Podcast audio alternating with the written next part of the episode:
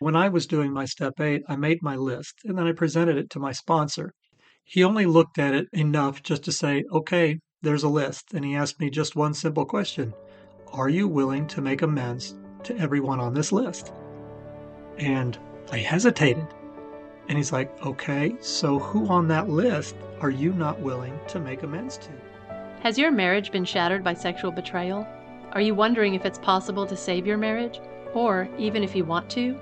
Your story matters, and there is hope for your marriage through Christ Jesus. Welcome to Beyond Broken Vows podcast. I'm Johnny. I'm Emily. And friends, we've been where you are.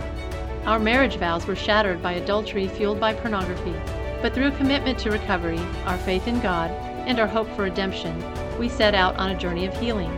Now our marriage is better than we ever could have imagined, and we give God all the glory. On our show, we'll talk through difficult topics infidelity, porn addiction, recovery, and more. So if you're ready to move from pain filled todays into hope filled tomorrows, grab your favorite beverage and spend a little time with us. Marriage is redeemed, hearts renewed. On Beyond Broken Vows podcast. Hello, everybody, and welcome back to Beyond Broken Vows podcast. Yes, we're so glad to have you with us again this week. So, Emily, we were talking earlier about how quickly things can change. You want to elaborate on that for our audience? Sure. Last week was a full week. Yes. We had a Arctic cold front with freezing temperatures for days on end. Seemingly, I think it was only like 5 days. But we had our daughter and her family here, so we had 3 grandkids here, and that is a lot of fun, but it's a lot of people. And they left and the next day I was coming home and trying to get in the driveway and the trash cart was in the way. So, of course, I stop the car out in the street, walk over to it, try to pick it up and push it out of my way. All of a sudden, I guess I slipped or stepped on the lid or something. And the next thing I knew, I had hit my chin on the edge and it snapped my head back. And then I found myself inside the trash can. oh, not good. I was laid flat out halfway in the trash can and the other half laying out on the lid. So it was um, very shocking. I was very shook up for a while. Right. And you weren't home, so I had to finally make my way back to my car and back in through the gate and into the house. And then call you and say, "Come home, I need you." Right. Right. You were telling me another part of it was that there was one of those moments where you're like, "Did anybody see that?" Actually pretty hysterical. And I kind of wish I had a video of it because I might make some money on America's Funniest Home Videos. I'm sure it looked so funny, but it wasn't funny. It hurt a lot. And so I'm still kind of sore, um, you know, with some bumps and bruises, but nothing major. But it just made me realize something that I had realized early on in our recovery. Things can happen so fast. Life can turn on a dime and I might not be here, or you might not be here. And it reminded me when I was very angry a lot and nursing some mad ons that I would get after having a trigger or something like that. I thought to myself, what would I do if suddenly I got a call that you had been in an accident and were at the hospital? Well, I would throw off that anger and those resentments immediately, and I would rush to your side, concerned about you and not wanting to lose you. And so that incident last week brought all that back to mind because life is fragile, it's precious. In life, things are going to come along that will make you angry with somebody else. And you're going to feel that you have every right to be angry. But I suppose what I hear you saying is, is it worth it? And how long do I hold on to that? Exactly. I mean, you did have a motorcycle accident last year. I did. And it could have been a whole lot worse than it was. Yes, that's true. And there have been some incidents where I've come close to being taken home to Jesus. And it's one of those things that just makes you realize life is too short.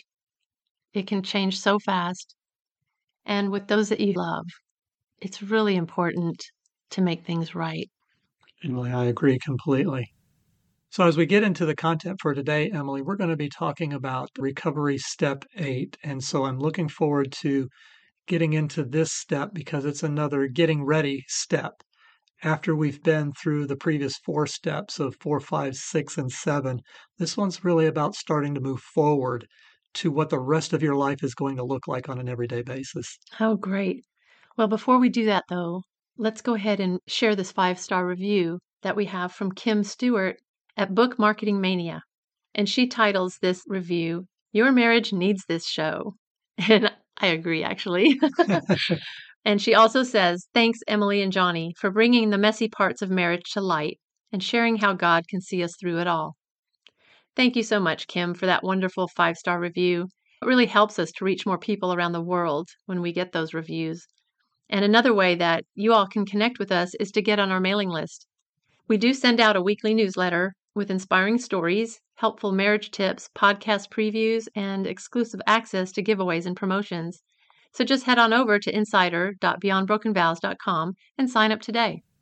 Also, if you want to leave us a question, comment, or prayer request, you can email us at support at beyondbrokenvows.com or you can go to speakpipe.com slash beyondbrokenvows to leave us a voice message. You can do it anonymously if you wish. And as usual, you can find all of these links in our show notes. So, hey, friends, the fear that you're never going to get over the pain of betrayal and that your marriage will never be what you had hoped for can be so real. You're feeling stuck, not knowing how to fix your marriage, devastated by your destructive behaviors. We know you're asking yourself questions like Can I forgive his betrayal and ever trust him again? Is there any chance that I can move beyond my persistent sexual integrity issues to become the man that I started out to be? Is there hope for our marriage? Is connection and true intimacy even possible? These are questions that we asked ourselves when infidelity fueled by pornography shattered our marriage. We want you to know that you are not alone and that there is hope. Every couple that has experienced a shattered marriage through sexual betrayal has felt what you are feeling now. Every great redemption story starts with surrender. You're tired of trying to do this on your own, and you know that you need to give it all over to God and start moving forward, but you just don't know how or where to start. You're ready to say, I don't want to live in this pain anymore. I don't want to hurt my spouse anymore. I'm done with fear. I'm done with passivity. I'm going to step forward in faith and declare that with help, God can lead me on a path of forgiveness and recovery to a marriage full of connection and true intimacy. We want you to say yes. Today is the day. So go right now to coaching.beyondbrokenvows.com. With a shared experience and a marriage that did not just survive, but is thriving, we want to come alongside you and do this together. With God in the center, you'll find the healing and restoration you're searching for. So let's do this. Go right now to coaching.beyondbrokenvows.com that's coaching.beyondbrokenvows.com.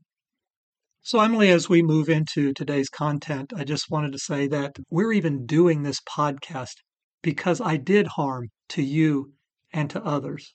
And I had to come to understand what I had done and become willing to make that right there are going to be all kinds of occasions like that in our lives. And I think about something most recently where I was in the kitchen at the church just talking with a couple of fellows, and I started running my mouth off. And I didn't realize in the moment how inconsiderate I was being of the present company.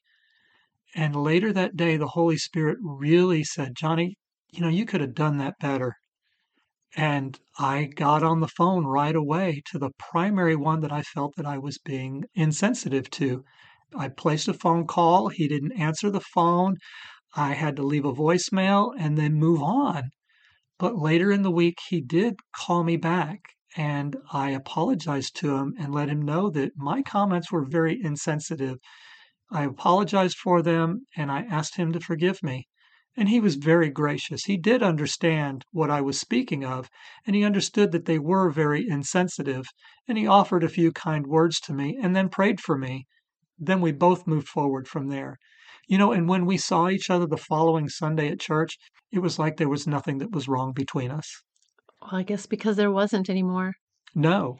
And that came out so easily, didn't it? It was a story you were telling so you weren't complaining or just grousing about something. You were telling a story. That's correct. Kind of a fun story. Yep.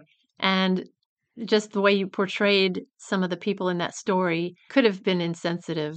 Absolutely. And the most important thing was recognizing that you could have harmed somebody and then become willing to go back to them and make it right, which is going to be at the heart of what today's discussion is all about. And I'm going to go ahead and read what the Green Book has to say with regard to step eight. Okay, that sounds good. I'm ready. With step eight, we begin to take responsibility for the harm we inflicted on others when we acted on our character defects. Most of us know that we caused harm in one way or another, but in the past we chose to feel guilty without doing anything about it. It was frightening to consider the consequences of our wrongs, and we felt helpless to take action. Or we were too self absorbed to notice the wreckage in our wake, so wrapped up in our own resentments and hurts that we were unwilling to recognize our part of the problem. However, as we progress in recovery, we seek to reclaim the truth about our actions Working steps four through seven helps our responsibilities become clear. In step eight, we claim both our integrity and our compassion and become willing to free ourselves from the guilt that we have carried.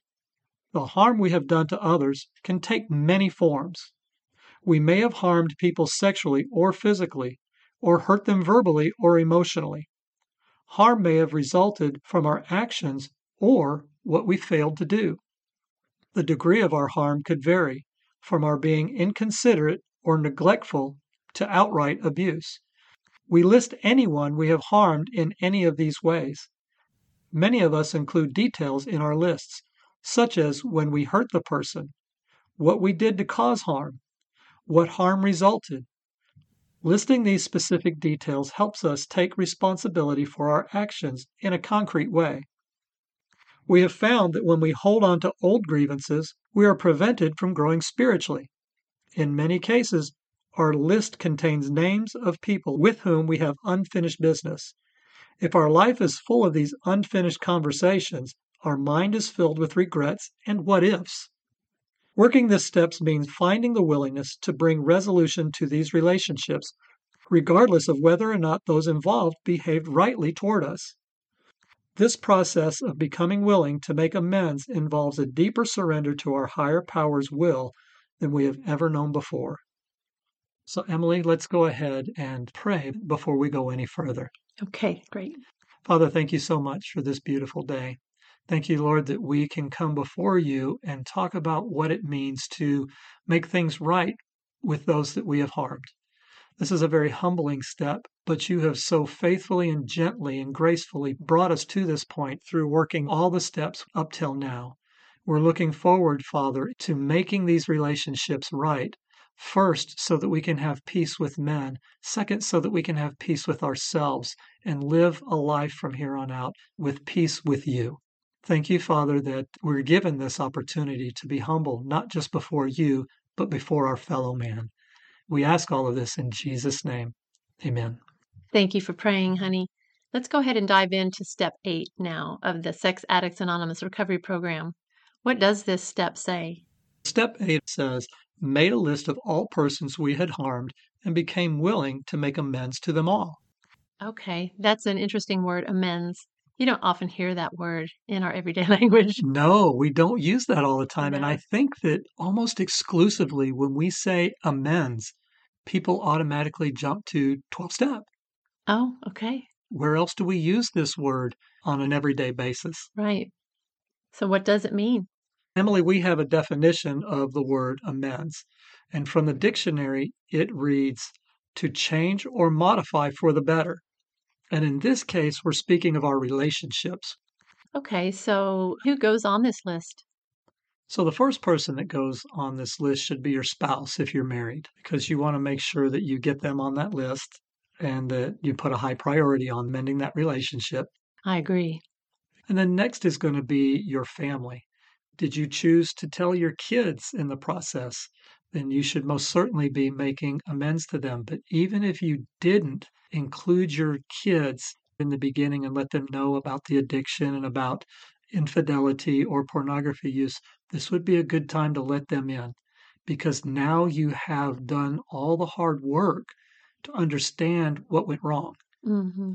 So you would have something concrete to be able to share with them about what got you to this point and how you intend to be a better father from this point on. Mm, right.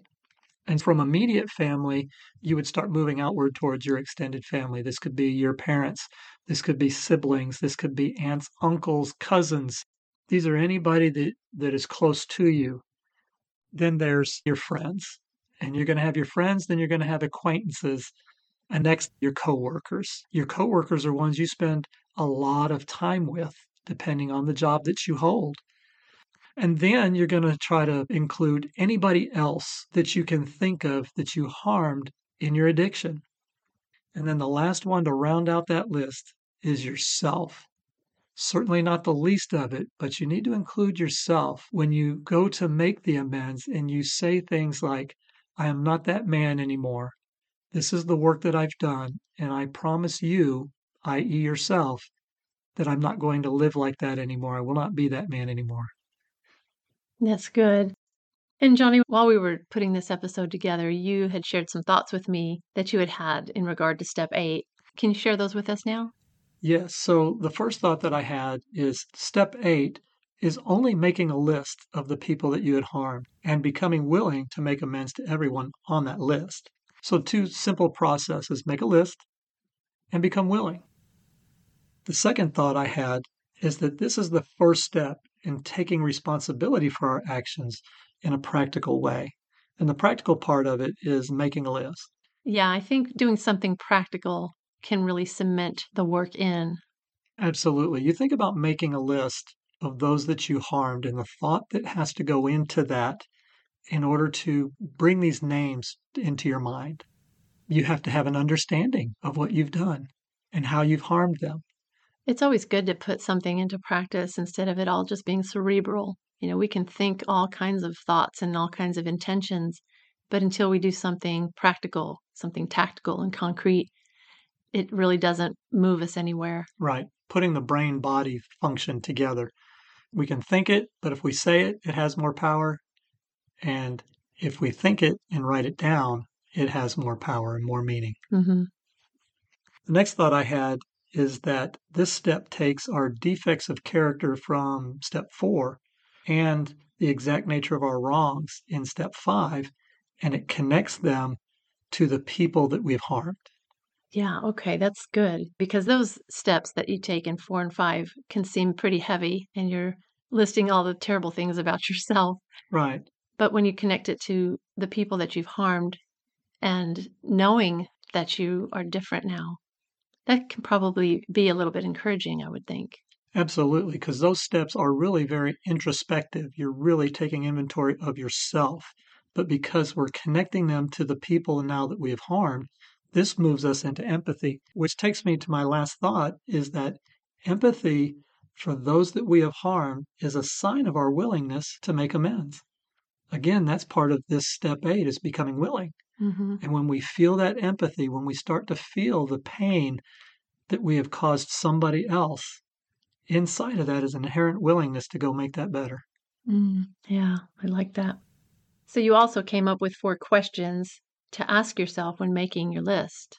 Yes, I do have four questions, and these are very simple and very practical. The first question ask yourself is Who did I harm? You come up with that name and you put them down on the list. The next question that you ask yourself is, how did I harm them exactly? And if you can pinpoint how you believe you harmed them, then you might want to make a note of that when you go to make the amends, which we'll talk about in step nine. You'll have something to work off of. Question three is what character defect or defects were involved in the wrong that I had caused that person? If you can understand and pinpoint what that is, maybe make a note of that as well for that particular person. And then question number four Am I willing to make amends to this person? This is a really good question to ask yourself, by the way, because if you're not willing, then maybe you're not ready to talk to that person. But remember, you're making a list of those that you harmed, and you have to become willing to make amends to them. So, because you are not necessarily willing to make amends to one person, doesn't mean that you should scuttle your whole list and not move on with making amends to others. The process will get easier as you go forward. And each time you do make an amends, you will likely find some more insight that might bring you to a place where you are willing to make amends to that person that you were previously unwilling to make amends to. So don't get discouraged in the process. But it's good to be honest. If you're not willing to make amends to that person, then maybe you need to take a couple of steps backwards and ask yourself why. Why is it that you're unwilling? Is there a fear involved? Is there embarrassment? Are you intimidated by all of that? And just try to figure out what happened. Yeah, and every person is different, every situation is different. And you may find out through all the steps in your recovery that you had viewed that situation incorrectly, and maybe you don't owe that person an amends. Right, absolutely. When I was doing my step eight, I made my list and then I presented it to my sponsor. He only looked at it enough just to say, okay, there's a list. And he asked me just one simple question Are you willing to make amends to everyone on this list? And I hesitated. And he's like, okay, so who on that list are you not willing to make amends to? I thought to myself, no, I'm, I'm willing. So I said to him, I am willing to make amends to everyone on this list. And he's like, okay, I just wanted to check with you because you hesitated when I asked you. I was really grateful that he took that opportunity to question me on that. Sure. And maybe you were just hesitating because it's probably a pretty scary concept to have to make amends to a whole list of people. It is, especially if your list gets longer than like three or four, five people. You start to see the wreckage in the wake of your behaviors. And you're like, wow, this could be enormous. And then you start thinking about the individual people, and you could be intimidated about just talking to them. Mm, yeah, so it takes a lot of bravery and courage to do this. Emily, you couldn't have said it better. Just humbling yourself and asking God to remove your shortcomings is a very humble step, but to go before another person. We're learning how to trust God as our higher power. And if we've gotten this far, there's a trust that's been built. But we now have to go to the individuals that we know that we've harmed. And there may not be any trust built up there, but we have to go do it anyway. Yeah, and it's not about the outcome because that person may not respond well. They may not respond at all, and they may not want to be in relationship anymore. But it's really the act of obedience of you going to try to make those amends that is what counts. That's correct. It is all about you being willing to do it and being willing to carry it out. That's great, Johnny. So here's the word. We get it from Matthew 5 23 through 24a, and I'm going to read it out of the message version. It says, This is how I want you to conduct yourself in these matters. If you enter your place of worship and, about to make an offering, you suddenly remember a grudge a friend has against you, abandon your offering, leave immediately, and go to this friend and make things right. Emily, this is such a great passage because it doesn't specifically talk about the nature of the wrong or what you have done wrong to this person. It's in recognizing in that moment you know that you've done harm to somebody else and stopping right where you are and going to make it right. This passage also makes it very clear that God would rather have you go and make it right with another person before you bring him an empty offering, devoid of any real meaning or any power or of any humility. Mm, right. So here's the hope for today. When we become willing to repair our relationships and act on that willingness decisively and with courage, we find a peace that makes no sense and a freedom that cannot be taken away. with that thought, Emily, would you close us in prayer? Yes, I will. Heavenly Father, thank you so much for helping us to learn humility, helping us to learn how to walk this out in a practical way. We really want to be the kind of people who do stop and make things right. Father, we can all make amends for the things that we do wrong. And you are a God of relationship. You want us to be in relationship with others and you want those relationships to be healthy. And you give us everything that we need to do that. It's just really hard sometimes to be humble and to have the courage to step out and be the one to make it right. So, Father, ask that you would give us that courage today, that you would give us the willingness to make amends to those we harm. And I thank you for tools and programs like Sex Addicts Anonymous that can help make it easier to do. We give you the glory and honor for all the help that you give us to live this life and walk in freedom. And we pray this in Jesus' name. Amen. Amen. So, in our show notes, we have a link to a questionnaire that will help you determine for yourself whether you're a sex addict. Yes, and we also encourage you to protect all of your devices. And we like the company Covenant Eyes. This is a great tool for protecting yourself and your family from the harmful parts of the internet and an important step to showing trustworthiness to your spouse and family. So use our promo code BBV. It stands for Beyond Broken Vows. Code BBV to get 30 days free. That's a website purchase only, and you can find that link in the show notes. If you're currently in Sex Addicts Anonymous, keep in contact with your sponsor. And if you are not currently engaged in a recovery program and need some help moving forward, book a coaching call with me at coaching.beyondbrokenvows.com and I can help you get started. Johnny, did you have a wrap up thought for us today? I do. Just a few closing comments from the Green Book. It says, Now that we have been honest about the harm that we have caused and become willing to do what we can to make amends, it is time to take action, and we are ready to move on to step nine. Awesome. So until next time, marriage is redeemed, hearts renewed on Beyond Broken Vows podcast. Thank you so much for joining us today. And before you go, if this podcast encouraged you and you're feeling some hope for today, please share this show with someone else you know who is going through a similar situation and needs to know that they're not alone. One of the best ways that you can help us reach more people is to leave us a five star written review on Apple Podcast. And don't forget to hit subscribe so you don't miss out on upcoming episodes. And as always, we would love to hear from you with questions and comments. Just email us at support at beyondbrokenvows.com.